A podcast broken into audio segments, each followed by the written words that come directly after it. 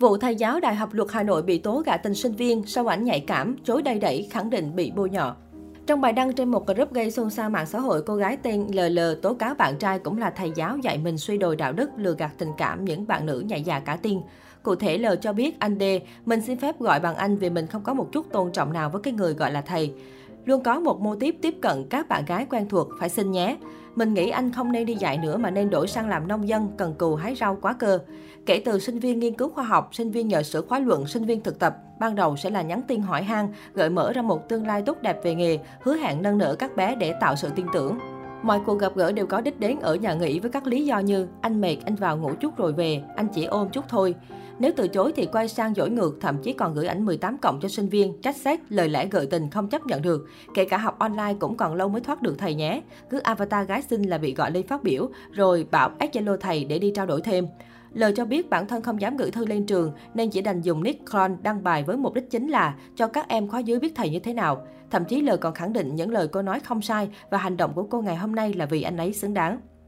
Mới đây, trường Đại học Luật Hà Nội đã gửi đơn tố cáo đến Công an thành phố Hà Nội điều tra về thông tin trên. Trong đó, trường cho biết đã nhận được thông tin phản ánh liên quan đến giảng viên NTD khoa pháp luật kinh tế có dấu hiệu vi phạm đạo đức nghề nghiệp. Đến thời điểm này, nhà trường chưa nhận được đơn thư chính thức về vụ việc này.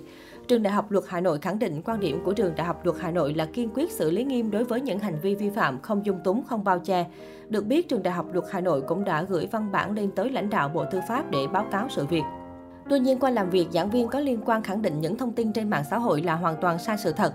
Nam giảng viên cho rằng thông tin hình ảnh clip bị đưa lên mạng xã hội đã bị cắt dán với mục đích xấu nhằm bôi nhọ hình ảnh danh dự cá nhân. Do đó, trường Đại học Luật Hà Nội muốn đề nghị Công an thành phố Hà Nội điều tra xác minh làm rõ. Trước đó, vào tối ngày 29 tháng 3, trường Đại học Luật Hà Nội đã đưa ra thông báo mới trên các trang thông tin chính thức của trường về các kênh tiếp nhận thông tin phản ánh từ người học. Hiện tại L cho biết bài post của cô trên các group đã bị report nhưng cô không xóa bài đăng trên Facebook cá nhân của mình. Cũng có nhiều người cho rằng nếu cả hai vẫn độc thân thì mối quan hệ này không vi phạm pháp luật. Nếu đúng như những gì cô gái kia tố cáo thì thầy D vi phạm chuẩn mực đạo đức nghề nghiệp. Bên cạnh đó cũng có ý kiến, yêu đương là hai bên cùng tự nguyện, không có lửa làm sao có khói, tự chui đầu vào rọ rồi đổ tài bị lừa, bị dụ dỗ. Sinh viên cũng trưởng thành rồi, biết đâu các em thấy cái lợi trước mắt nên cũng thích lao vào, đến lúc không như ý lại quay sang bóc phốt. Trong một vụ việc khác, sau khi tiếp nhận đơn của chị VNH, trú tại phường Giảng Võ, Hà Nội tố cáo bị ông LMT, trưởng một khoa của trường Đại học Luật Hà Nội có nhiều hành động cưỡng bức đánh đập trong thời gian dài. Công an quận Hoàng Mai đã phối hợp với các đơn vị chức năng xác minh làm rõ. Trường Đại học Luật Hà Nội cho biết đã nhận được đơn xin nghỉ việc của ông T từ tháng 2 năm 2022.